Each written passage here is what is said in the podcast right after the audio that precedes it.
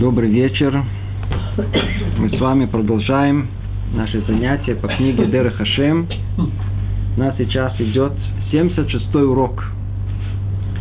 Мы находимся с вами в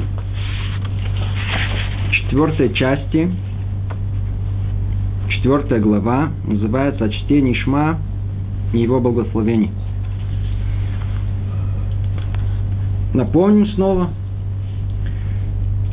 Рамхаль раскрывает нам все стороны нашей реальности, начиная с творения этого мира, структуры его,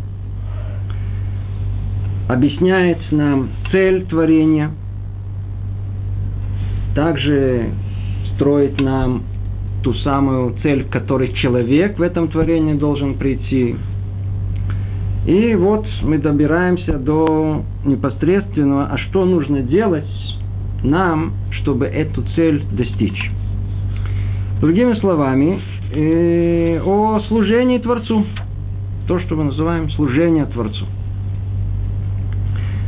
В первой главе он э, описал нам некий план, по которому впоследствии он и написал продолжение этой книги. Так там написано в начале, все служение подразделяется на две части. Первое изучение, второе исполнение. Изучение – это Тора, о ней мы уже говорили раньше. Второе – это исполнение.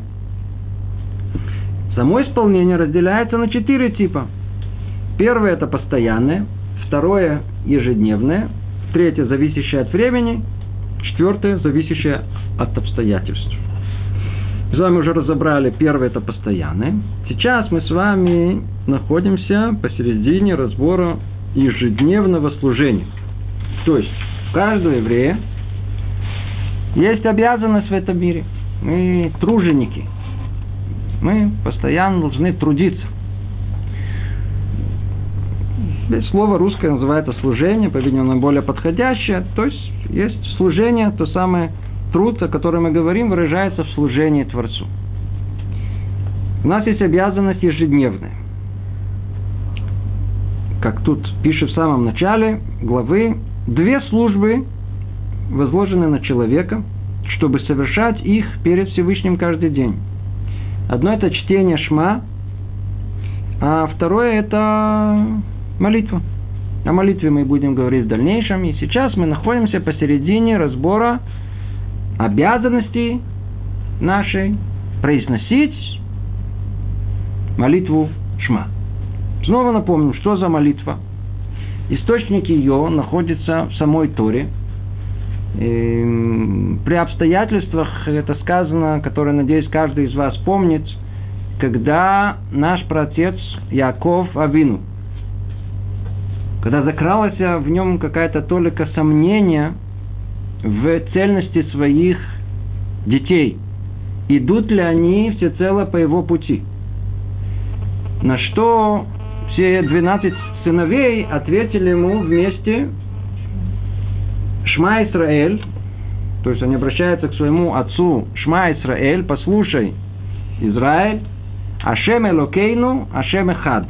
Перевести на русский язык можно условно может быть, режет слух, но чтобы было поточнее, можно сказать так, Бог всесильный, Бог един. Тем самым они продемонстрировали свою цельность, свою э, негрешимость, и что они идут по пути своего отца Якова.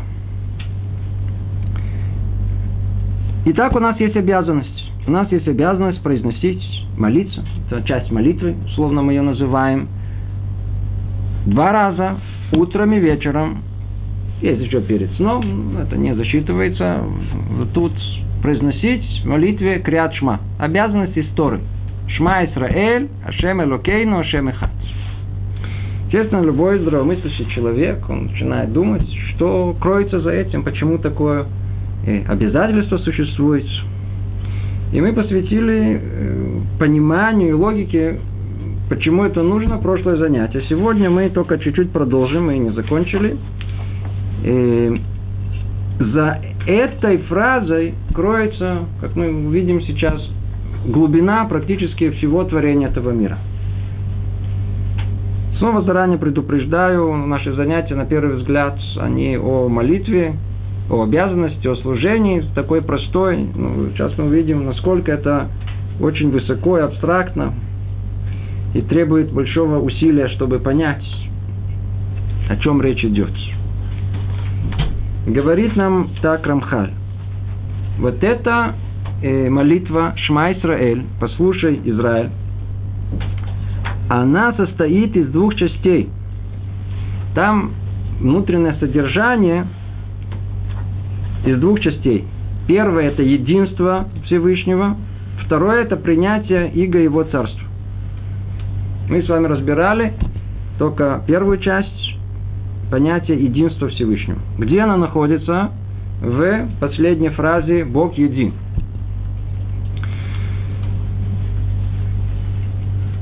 В чем действительно содержание и понимание этого, в чем это единство Творца, почему надо его произносить постоянно, каждый день, два раза, что мы добиваемся этим, для какой цели. Повторим только очень-очень-очень-очень коротко. Мир наш был сотворен для определенной цели, как много раз мы уже говорили – Там в конце, там в конце, человек должен прийти к полному единству со своим Творцом. И это действительно то, что было повелено первому человеку. Но, увы, его задача была всего лишь э, следовать повелению Творца одному единственному. К сожалению, это, к сожалению, он пошел другим путем думал, что это он еще лучше. И его дорога, единый путь к единому Творцу была разбита на много-много путей.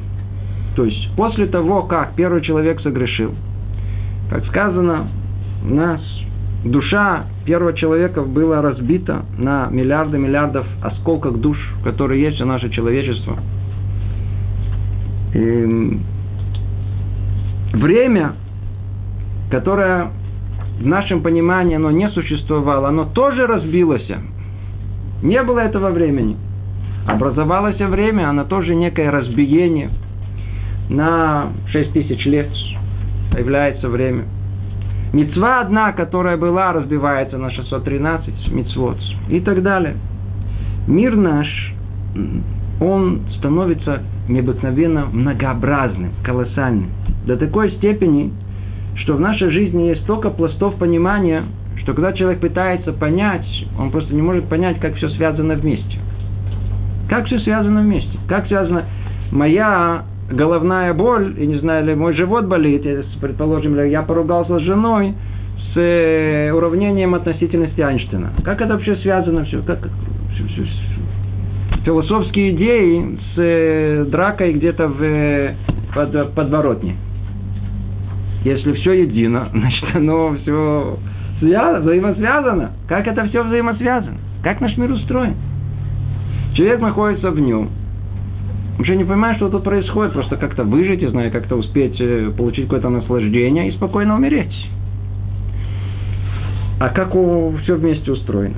Так вот, раскрывает замысел нам тут э, Рамха, что вот это разбиение, которое произошло после греха первого человека, оно создало так называемую завесу между нами и Творцом. То самое скрытие, о котором мы так много говорили на предыдущих занятиях в самом начале, оно в первую очередь выражается в этом разбиении на колоссальное-колоссальное многообразие этого мира – оно, оно, плюс постоянство этого мира, оно полностью скрывает присутствие Творца. Как можно обнаружить?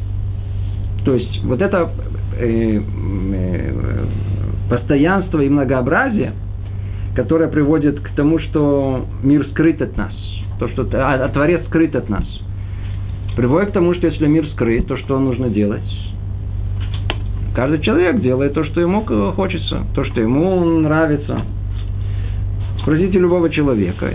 Спокойно себе живет. Он понимает, что он появился в этот мир не по своей воле. Ну, если ему уже была дана жизнь, какая мне разница? Жизнь-то мне уже дана. Я небольшой философ, я просто себе живу. Я, видите, весь мир такой, ничего не помню, не понимаю в конечном итоге. И дайте мне только спокойно жить.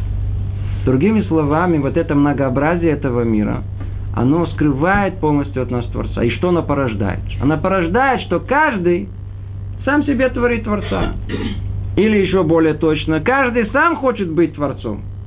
Человек ходит, я Бог, я центр координат, я пуп земли, от меня и дальше. То есть происходит полное отдаление от Творца. Чем больше разбиения в этом мире есть, тем больше мы удаляемся от реальности Творца. А что есть удаление от реальности Творца?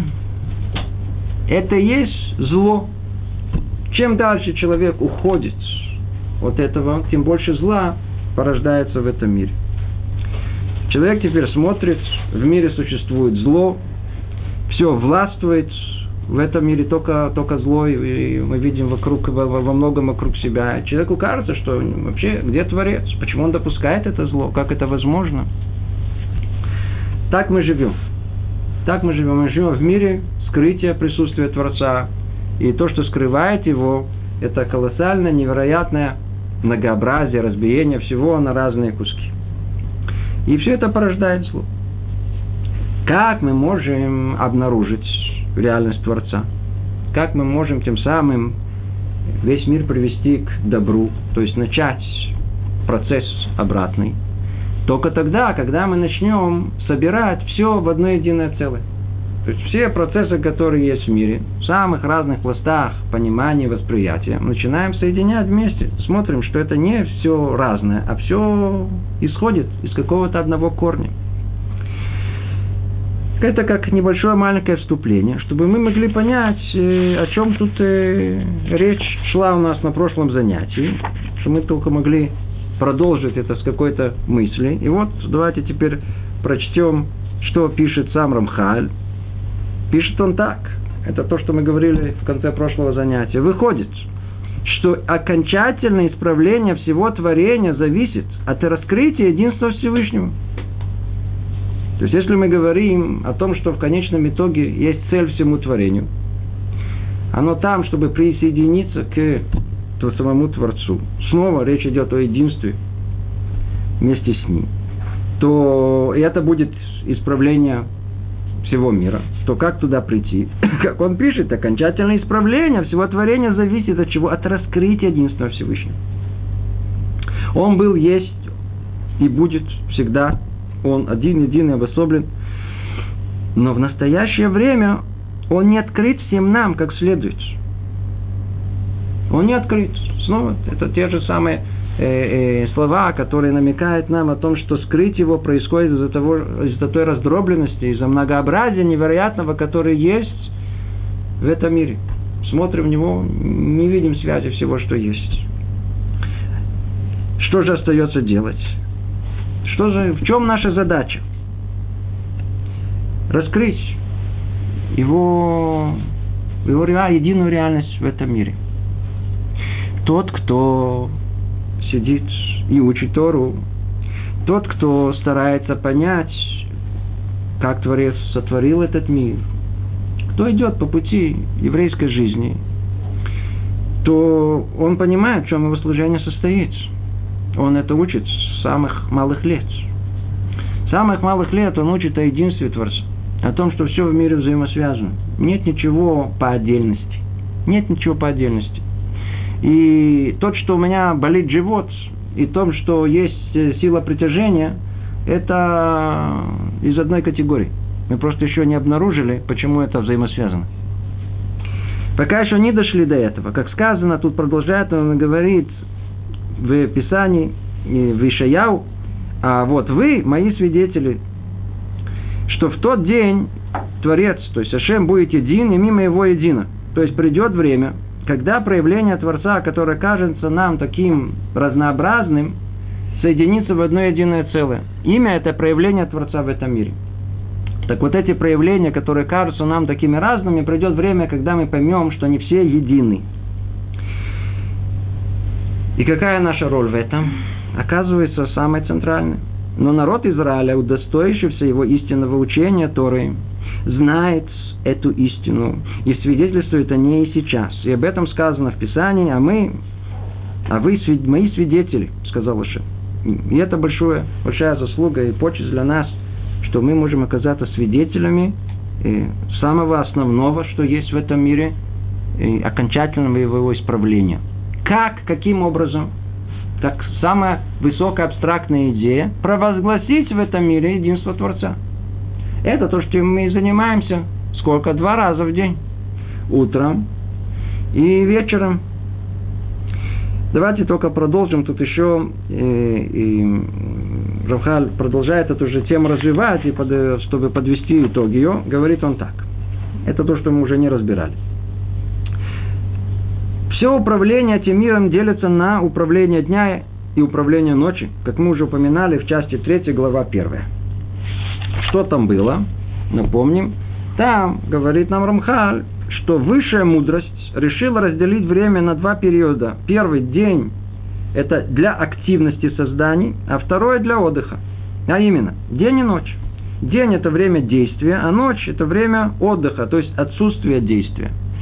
За этим есть за этим кроются вообще секреты этого мира, и это то, что э, дает, должно иметь то, что это принимает в нашем простом самом понимании все, что мы воспринимаем в течение дня, требует какого-то переваривания, усваивания.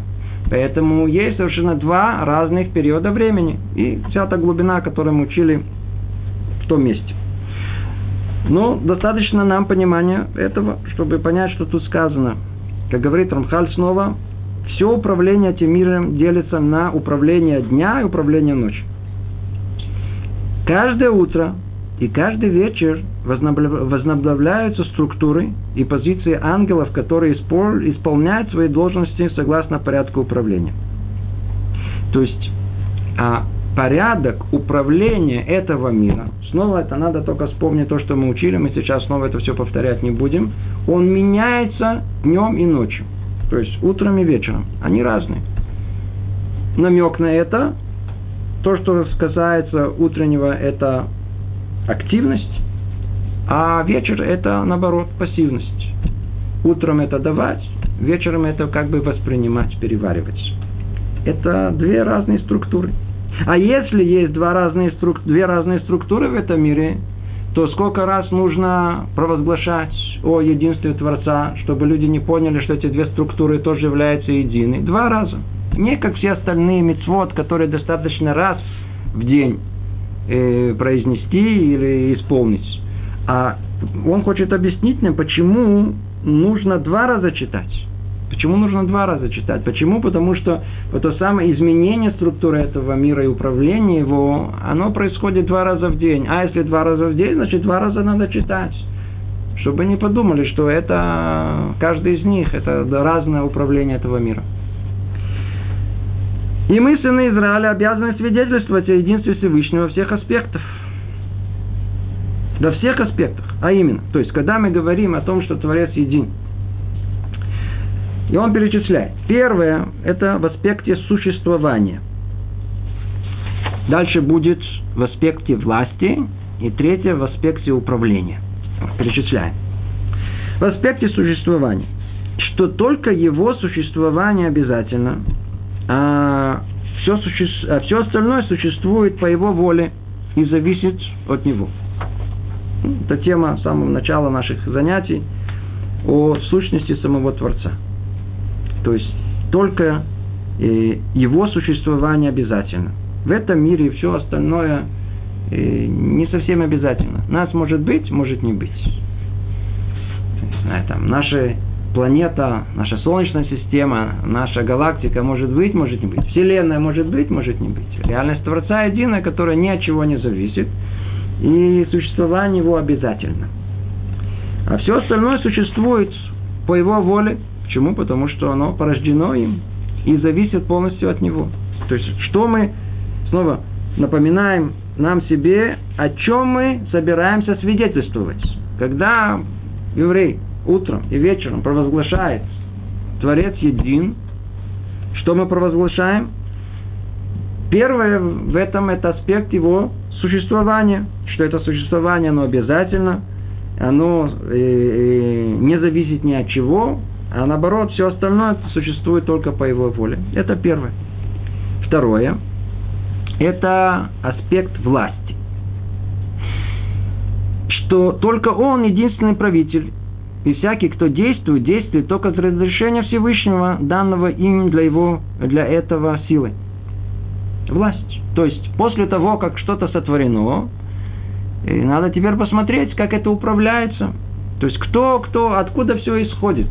Откуда э, исходит та сила, та власть, которая позволяет всему остальному существовать и функционировать. Оно все, все, все цельно исходит от, из одного источника, то есть из единства самого Творца.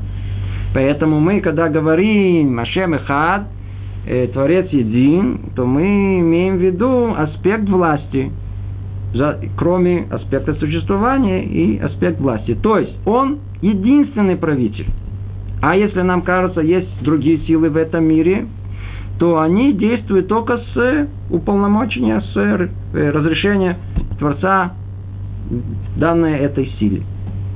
То есть это подобное, знаете, как бы дается, как бы он выдает э, разрешение на открытие министерства, на открытие какого-то дела, на, на какой-то кто силы получает, но они получают силы, им надо спросить, откуда они эту силу получили. Все исходит от аспекта власти Творца. И третье, это в аспекте управления. Говорит Рамхаль, что хотя причинные цепи многочисленны, протяжны и глубокие, причина одна и цель одна. То есть Бог, благословенное имя Его, направляет все к цели, истинному совершенству. И хотя сейчас это не открыто, и на самом деле истина такова, и она откроется, и будет познана в конце всего. То есть, снова тут сразу в этой одной фразе он тут подытаживает итог всему, о чем мы говорили тут раньше.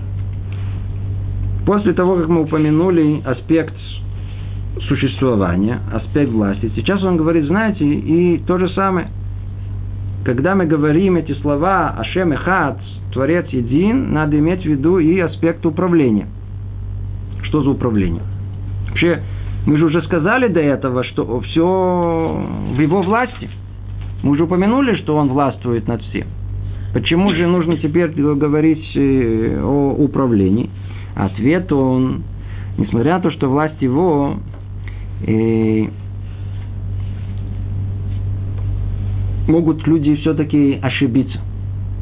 Почему? Потому что мы видим, на первый взгляд, автономные силы в этом мире. Например, законы природы. Нам они кажутся совершенно автономными. Они работают сами по себе, ни от чего не зависят. Человек может начать поклоняться им, как то было в древние времена. Зачем в древние времена? Наоборот, самые современные теории, они поклоняются именно законам природы, приписывая им появление всего живого в этом мире, включая разум человека. Более того, еще дарвинизм и, так, и, видите, и тем более. И, э, и тогда что человек может подумать? Э, может подумать о том, что э, ошибиться. Он, как бы творец, сотворил этот мир, в понимании Аристотеля, но оставил его на произвольное э, функционирование. Теперь его как бы завели, этот мир породили, и он сам себе существует. Для того, чтобы исключить это, это самое центральное место в еврейском понимании этого мира, нужно знать, что слова эти Творец Един включает и полное управление Творцом этого мира. Полное управление. То есть до такой степени, что все, что связано с человеком, с его жизнью, с его конкретной судьбой, полностью управляется Творцом. Как мы уже много-много об этом разговорили, сейчас не будем все это повторять. Надо просто всего лишь это помнить в момент произношения этих слов Ашем и Хад. Продолжается Рамхали говорит, то есть причина одна и цель одна. То есть, когда он говорит о аспекте управления, он говорит, что хотя причинные цепи многочисленны, протяжные и глубокий, причина одна и цель одна. Что он говорит, что имеет в виду причинные цепи многочисленные, протяжные, глубокие? Тут можно долго-долго это разбирать. Он хочет сказать нам, что скрытие Творца, как мы говорили, происходит из-за того, что есть много, много причин, причин, причин, причин, причин, причин, которые там в самом конце имеют причину причин. По этой причине реальность Творца скрыта от нас. И мы должны именно, именно это, это и раскрывать. Может быть, чуть приблизим это к нашему пониманию. Снова. Это отдельная тема, но, может быть, в двух словах, что мы могли понять. Современный человек, который пытается понять этот мир, он хочет узнать, а это почему, а это почему, а это почему, а это почему. И действительно, э, его разум, любопытство интеллектуальное, оно со временем добивается ответа. Речь идет о людях, очень разумных, ученых, которые на вопросы человека, а почему, дает ответ. Как результат, практически любой ответ э, ученого мира тут же успокаивает человека. Как только человек спрашивает, а это почему, получает какой-то ответ, а, понял, и сразу успокоился. Но при этом, что нам наука раскрывает? Наука всегда раскрывает нам э, причину какую? Вот ту первую, которая породила эту. А какова причина, которая породила ту причину? Чего вы не отвечаете? А, мы будем исследовать. Хорошо, идите спускайтесь на этажом ниже. Ну хорошо, давайте спуститесь на этажом ниже. Спросили у них. Они тоже говорят, смотрите, мы много не знаем, мы только знаем одну причину, которая под носом, которая вот эта, которая породила их. И так далее. Причем, чем больше мы начинаем спускаться вниз, туда, в подвалы этой вселенной, этого мира, материи и так далее, то, что изучает наука, тем еще более непонятным становятся все ответы, которые наука дает. До такой степени, что есть мыслители, которые говорят вещь очень парадоксальную, о том, что наука, наука, объясняя этот мир, ничего не объясняет. Начнешь спрашивать еще больше и больше. Они начнут давать ответы, которые они сами только понимают э, в математических формулах. Но их нельзя вообще понять, что есть самая реальность. Приду вам простой пример, который продемонстрирует, насколько э, вот это понимание, оно далеко от э, истинного. Если я вас сейчас спрошу, почему вы сюда приехали? Что вы, почему вы тут э, находитесь? Какой ответ вы дадите? Захотели и приехали. Смотрите, это человеческий ответ такой о том, что захотели, хочу. Это на уровне чувств. А мы спрашиваем на уровне разума. Ответ, который будет, по-видимому, мы хотим знать, хотим познать. Очень хорошо. Это истинный ответ. Это истинная причина, почему вы тут находитесь. Потому что вы знали, это не научный ответ. Если спросить ученого, почему вы тут находитесь, знаете, что он ответит? Вас привез автобус. Он, он укажет на, на, на, на, на ту причину, по которой вы тут находитесь. Это то, что тут сказано. А вот та самая первая причина, она всегда скрыта. Еще, еще, еще, еще, еще. А автобус. Э, э, значит, надо начать дальше спрашивать, чтобы все прояснить. Это то, что тут сказано. О том, что, э, э, что хотя причинные цепи многочисленные, протяжные, глубокие. Что это значит? Это значит, что за любым, любое следствие порождено причиной, верно. Но только когда мы узнаем эту причину, это не конец понимания, а почему, это только начало. Надо теперь дальше исследовать, дальше исследовать, дальше исследовать. И это то, что скрыто от наших глаз. Более того, по этой причине, когда мы получаем научное объяснение, оно для нас, э, оно компетентно только с точки зрения понимания это непосредственной причины но вовсе не с понимания, понимания всего мира. Весь мир устроен гораздо, гораздо глубже, еще далеко, далеко не, не доехали, не дошли до этого даже приблизительно. Поэтому, когда мы должны произнести эту фразу утром и вечером, Ашем Эхад, Творец един, это включает в себе и понимание того, что несмотря что все цепи вот понимания этого мира многочисленные, протяжные и глубокие, причина одна и цель одна. Все, что есть в этом мире, это причина одна, и цель появления этого мира тоже одна. То есть Бог благословен им его направляет все к цели истинному совершенству. И хотя сейчас это не открыто, действительно это еще не открыто. Мы живем в полном скрытии Творца в этом мире. В полном скрытии. Чем время дальше идет, еще больше расщепления, еще чего-то нового появляется, еще что-то человек придумывает, еще что-то затуманивает больше голову человеку. Вообще перестает что-либо понимать. Есть люди, которые вообще живут в виртуальном мире, вообще не живут в реальном мире. Раньше хоть жили в какой-то реальности, сейчас человек может упереться в экран и вообще не выходить из своего дома, думать, что это есть реальность этого мира. Полное расщепление этого мира. Полное отдаление. То есть сотворение зла в этом должен прийти еврей в этот мир, который должен провозгласить на весь мир. Творец един! Знаете же о том, что есть разгадка всего миру. Надо собрать все, что есть в этом мире, все, все, все причинно-следственные связи в одно единое целое, докопаться до самого конца и видите, что всему есть одна первопричина. И тогда что? И тогда что?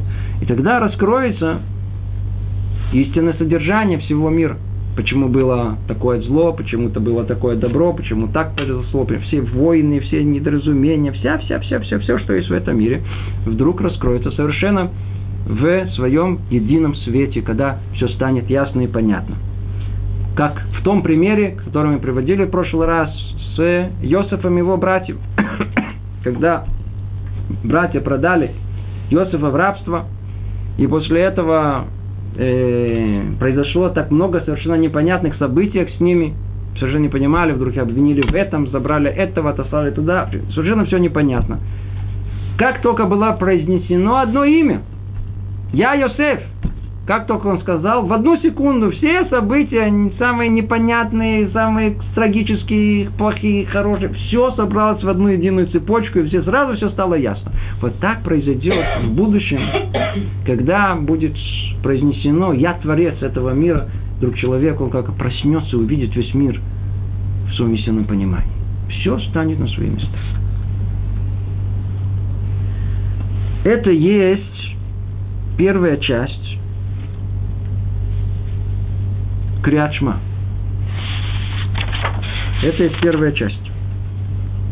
Как говорит нам Рухаль, в самом начале снова повторяем, чтение Шма, оно состоит из двух содержаний. Два содержания есть в этом. Первое – единство Всевышнего. Мы сейчас с вами подвели итог в том, что когда мы говорим о Шем и Хад, в чем это содержится, в чем сам содержание этого? Мы являемся свидетелями единства Творца.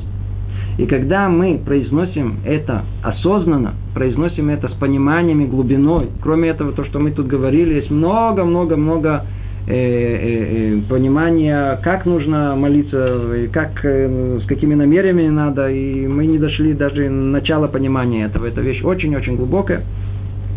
Тогда мы как бы раскрываем единство Творца этого мира. Или, как тут сказано, тогда мы просто уничтожаем тем самым зло, и творим добро. И тем самым мы приводим наш мир к своему завершению, к исправлению всего творения. Как тут сказано, снова повторяя эту фразу, выходит, что окончательное исправление всего творения зависит от раскрытия единства Всевышнего. А кто его раскрывает? Свидетели этого единства. Нас обязали быть свидетелями. Поэтому, когда мы произносим эти слова, снова я говорю, с осознанием, пониманием, то мы как бы творим это добро, мы раскрываем единство этого мира. Тем самым приводим его к постепенно к совершенству, к завершению, к исправлению. Это только первая часть. Теперь давайте перейдем к второй части. Как тут сказано, содержание Криат Шма – это единство Всевышнего, и кроме этого принятие Иго Его Царства. То, если кому-то показалось сложным понимание единства с точки зрения интеллектуальной, то вторая часть ее очень тяжело принять с точки зрения эмоциональной. Вторая часть – это Ашем Элокейну. Снова повторяем всю фразу Шма Исраэль, Ашем Элокейну, Ашем Эхад. То есть э, Бог, Он всесильный, Бог един. Бог един – это единство Творца, все понятно. А первая фраза «Бог всесильный» – это и намек на принятие иго его царства. Теперь слышится для нас очень так режет там слух. Во-первых, мы не любим слово иго. Наоборот, мы с вами как были воспитаны? Сбросить иго, надо, надо снять себя. И действительно так все, все правильно. Действительно, иго людей, их идей глупых, кратковременных, недальновидных, нужно действительно сбросить со своих плечей. Но вот иго Творца, это наоборот, нужно на себя поставить. Человек не может быть без этого иго, без обязанности на своих плечах. То Рамхаль говорит так. Еще необходимо понять, что Творец, благословенно его имя, царь над всеми своими созданиями.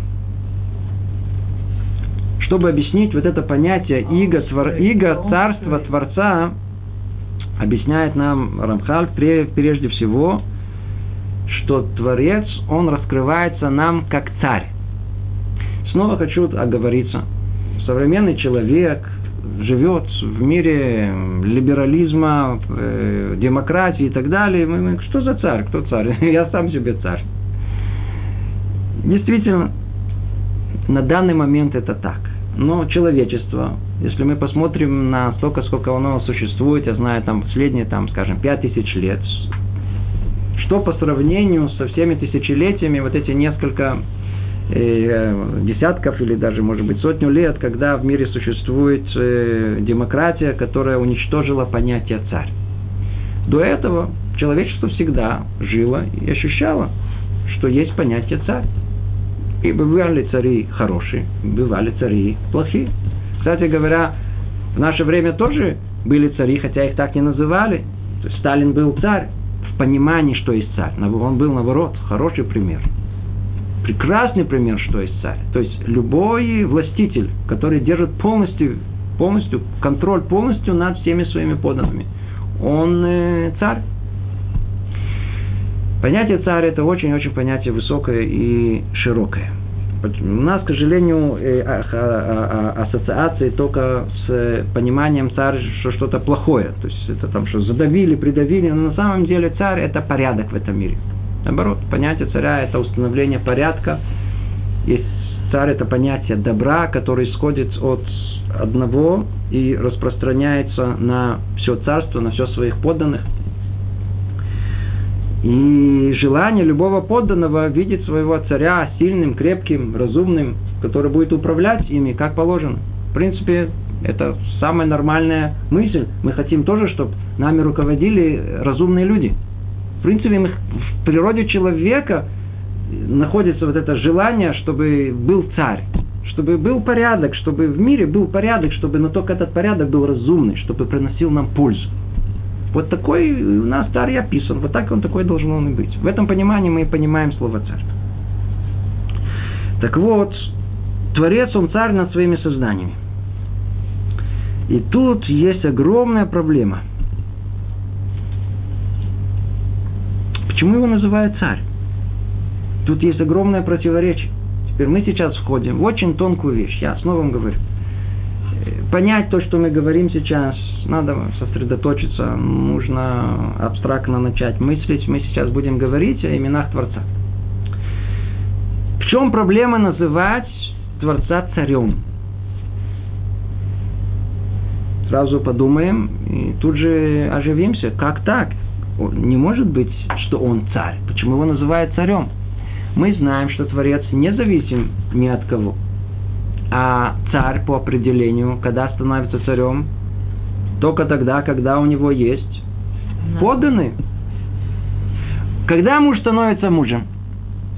Когда у него есть жена. Нет жены, нет мужа. Папа, что за папа? Нет ребенка, ты никогда папой не будешь. Мама без э, сына, дочери не может быть. А нет понятия царь без понятия подданных. Получается, что реальность Творца, если мы определим его как царь, она зависит от подданных его. Поэтому объясняет нам тут же Рамхаль. Смотрите, как надо всматриваться в каждое слово.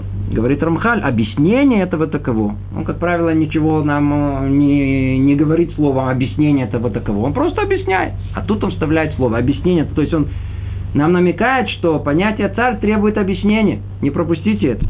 Что он объясняет? Начинает издалека. Существование Всевышнего совершенно не зависит ни от кого другого, не относится никому другому. Его существование обязательно, и он совершенен сам по себе. Нет ничего выше или ниже его, к чему бы он относился. То есть нет ничего, от чего бы он зависел. Ни как следствие с причиной, ни как присоединяющийся с тем, к чему он присоединяется. Рамхаль тут в нескольких предложениях дает все определения Творца, которые мы с вами разбирали в самом начале, в, во вступлении. После вступления, помните, кто помнит это первую главу, там было определение свойств Творца. И он тут это все это перечисляет с намеком, мы сейчас не войдем в эту тему заново, только присмотримся, еще раз напомним нам. Существование Всевышнего совершенно не зависит ни от кого другого. То есть, не от какой-либо причины э, в этом мире. То есть, когда мы говорим о том, что есть причина причин, то когда мы доходим до первой причины, а кто породил первую причину? Нету порождения первой причины.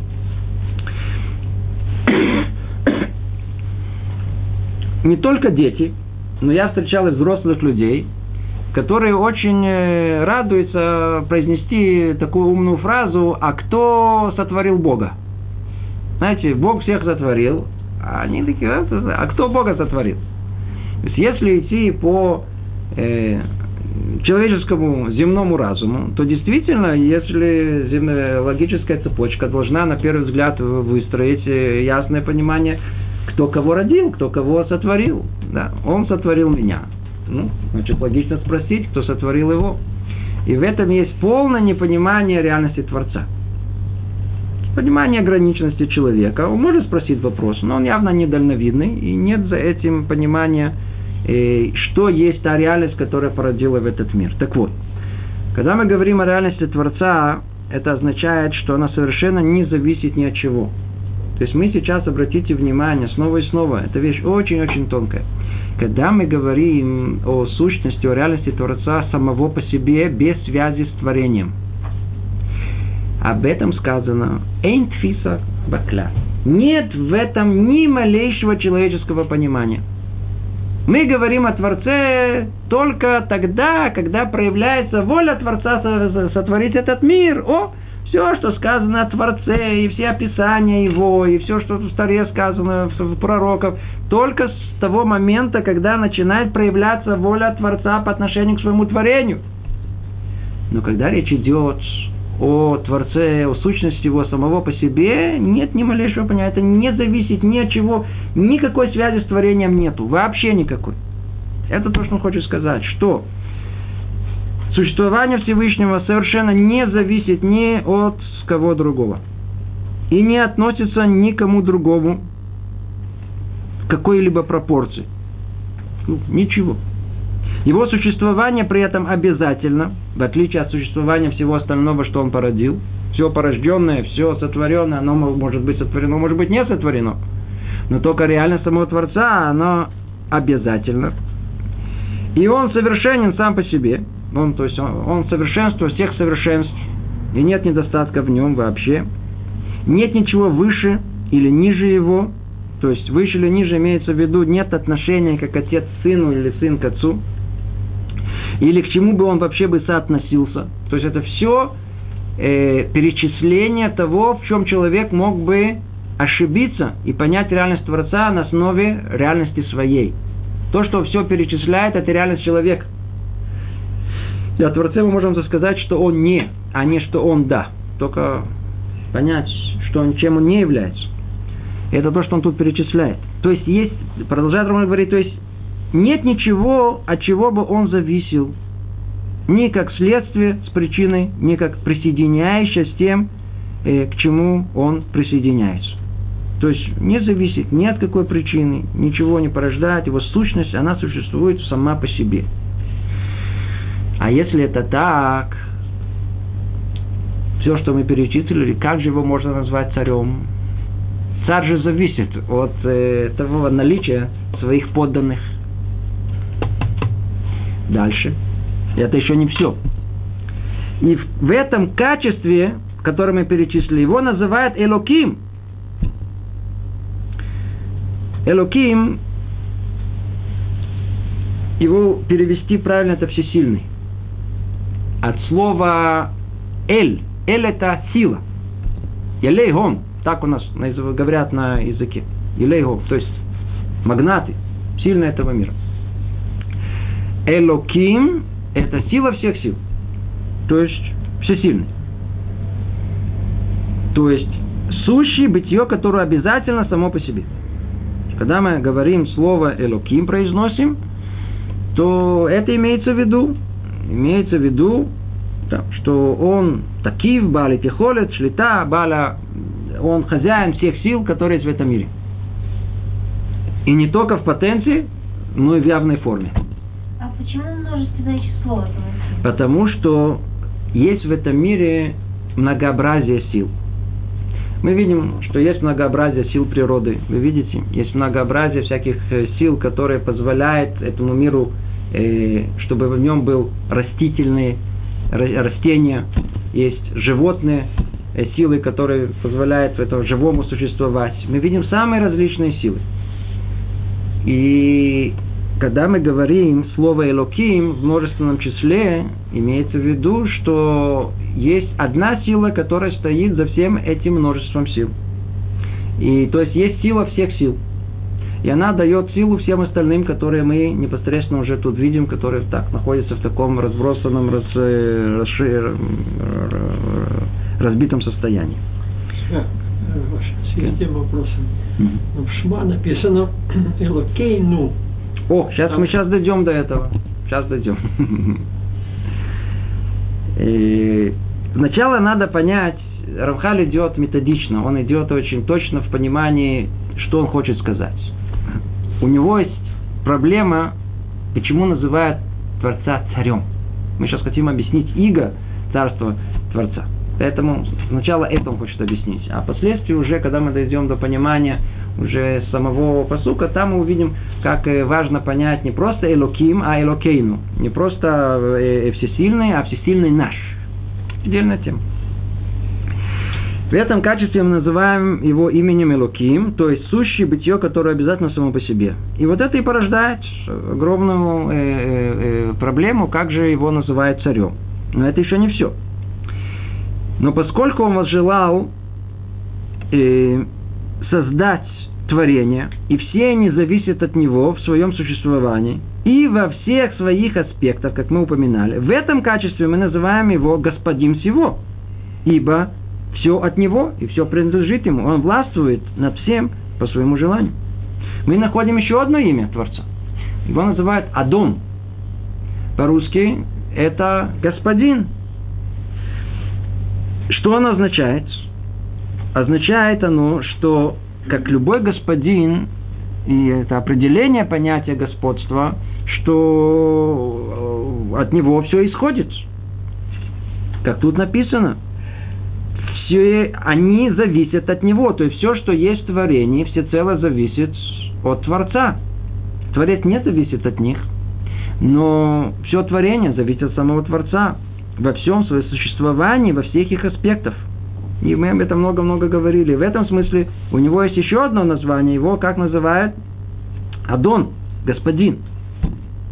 Снова мы что мы видим? Есть имя Элоким и есть имя Адон, всесильный и имя Господин. И то, и другое не позволяет нам логически назвать Творца царем. Как же его, мы можем назвать его царем? Продолжает Рамхали говорить, и в своей доброте, и благоволении Бог захотел еще как бы принизить по своей скромности вознесенной своей славы и быть соотносимым со своими творениями, хотя на самом деле у них совершенно нет никакого с ним отношения. Как осторожно, как точно пытается нам Рамхаль объяснить это противоречие, которое, на первый взгляд, существует. Да, нет никакой связи между творением и Творцом, согласно сути его.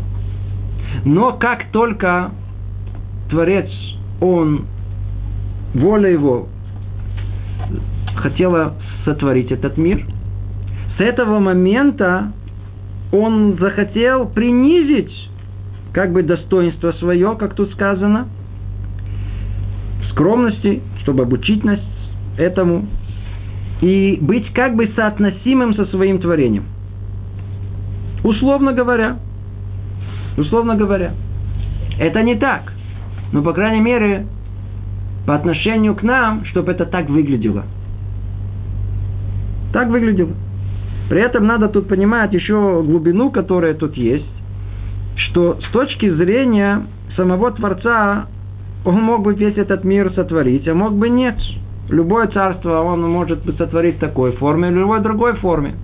Но когда он сотворил именно в этой форме, мир сотворен так, как он был сотворен, то когда это выходит из потенциальной формы, в которой нет никакого ограничения Творца, в явную форму, то есть как бы в этом, снова повторяю, как бы в этом ограничение э, независимости Творца. И есть некая связь между Творцом и своим творением.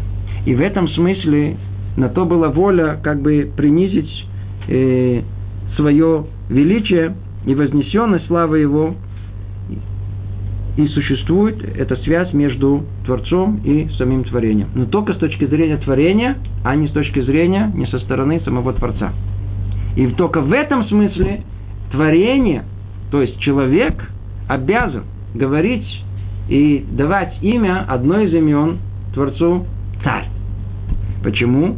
Потому что он сотворен именно для того, что как подчиненный царя э, он должен э, служить царю. Чтобы все понятие служения у нас обрело смысл. Человек, ведь Тара обращается ко всем людям. Есть единицы в мире, которые способны понять абстрактные идеи. А в основном человек понимает только то, что под его носом.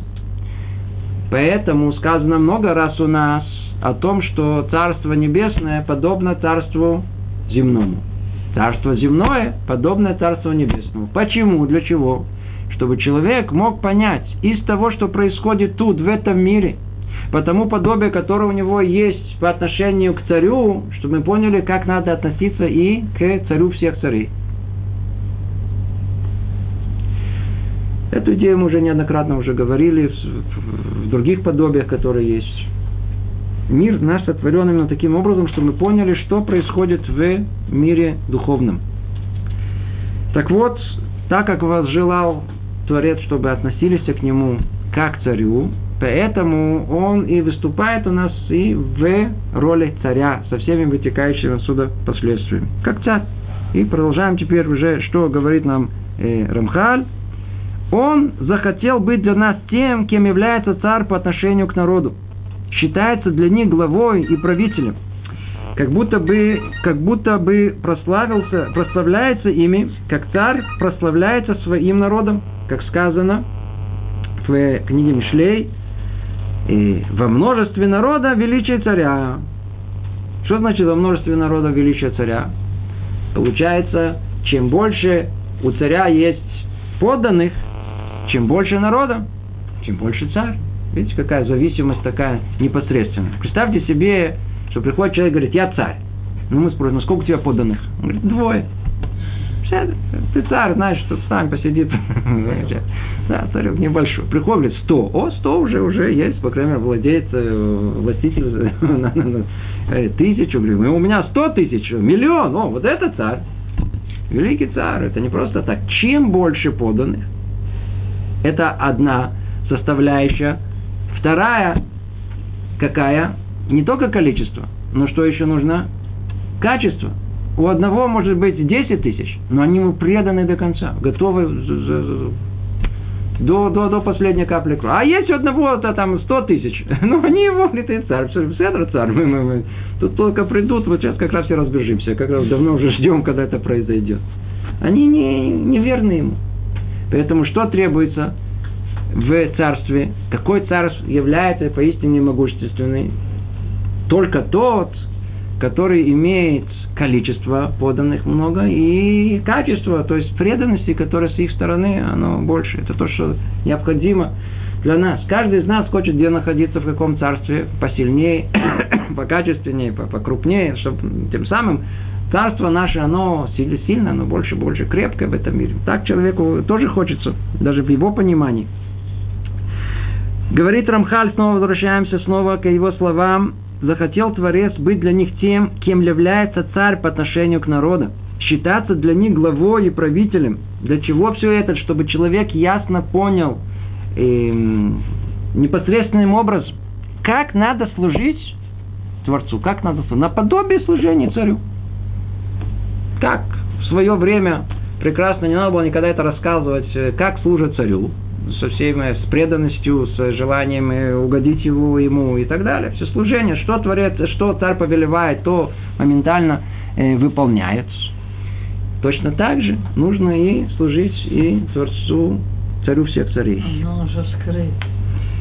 И именно потому, что он скрыт. Есть еврейский народ для того, чтобы это скрыть и раскрыть. Мы являемся свидетелями этого, для этого мы все это учим. И в качестве в этом качестве мы называем его царем вселенной.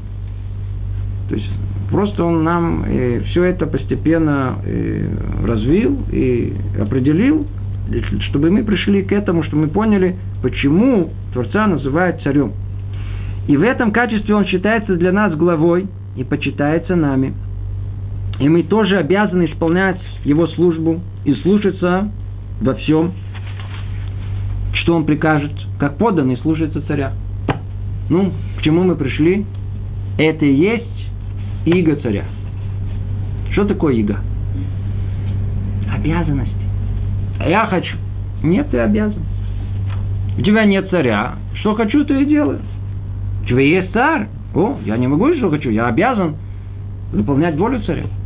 Иго царя, плати налоги. Да, конечно, да, вот, пожалуйста, десятину, да, плати. Нас кто-то заставляет, никто, мы сами платим. Почему? Потому что мы подвластные царю. Мы, мы, мы как по подобию царства. По подобию царства.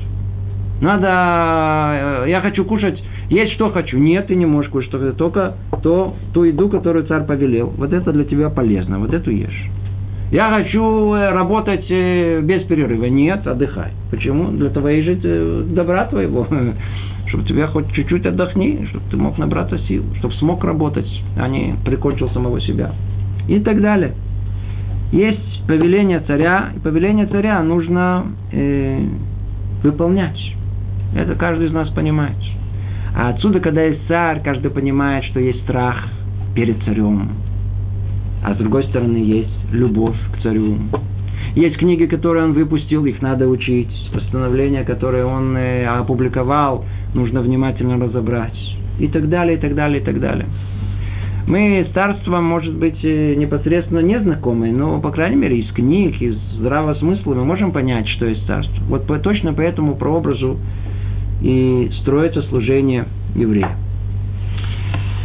Продолжает Рамхаль так и говорит. Это все называется принятием иго небесного царства. И таков смысл стиха Шма Исраиль. Слушай, Израиль, Ашем, наш Бог, Ашем един. То есть признание того, что Он царь царей, царствующий над всеми своими творениями, высшими и низшими, принятие на себя иго Его царства и подчинение Ему, как мы упомянули. Все, все, все, все, все. Все принятие иго, все принятие иго Творца.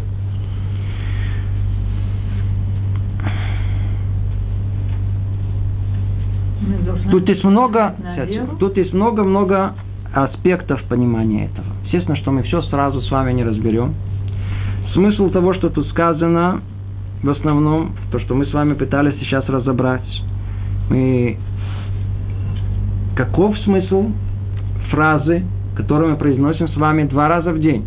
Шма Исраэль, Ашем Элокейну, Ашем Эхад. Послушай, Израиль, Бог наш э, всесильный, Бог един. Когда мы говорим Бог всесильный, то в этом месте намерение наше должно быть принятие иго царствования Творца. Не бояться слова иго, наоборот. Как э, преданный, поданный своему царю, который знает, что когда он делает угодное царю, он делает только добро кому? Самому себе. Точно так же мы, когда будем произносить эту фразу, мы будем произносить ее именно с этим намерением, о том, что я принимаю иго Творца. И что она означает, как тут она сказала, о том, что он властвует над всем, он царствует над всеми творениями, высшими и низшими. Как высшими и низшими, так в духовных мирах, которые скрыты от нас, так и в этом мире, который открыт нам. И как сказал Раба Исроэль, иногда можно встретить еврея, который произносит Шма Исраэль с такой глубиной, с, таки, с такой силой и намерением, что он возвеличивает и он э, устанавливает царство Творца над всем миром, кроме самого себя. А цель всего этого какая? Что надо действительно провозгласить царство Творца, власть его, как царя над кем? Над самим собой. Это цель всего Шма.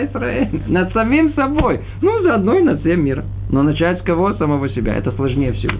Сложнее всего. Почувствовать, что действительно Творец управляет всем миром. Действительно, что Он причина всех причин, которые есть в этом мире. Понять, что Его только реальность, она единственная, которая может, э, по сути, существовать, а все остальное то ли может, то ли не может, все временное, приходящее. Это задача каждого из нас. Это и есть смысл произношения э, Шма Исраэль. Есть не две части, снова напомним. Первая часть, которую мы сегодня сейчас с вами разобрали, снова повторяем, о том, что Ашем наш Бог, то есть э, не как тут написано, о том, что Бог, он наш, он, он, он всесильный, то есть Ашем у Элоким. Как вы сказали, Элокейну, это дополнение, которое есть, как раз и намекает на нам о том, что он Элокейну по отношению к нам.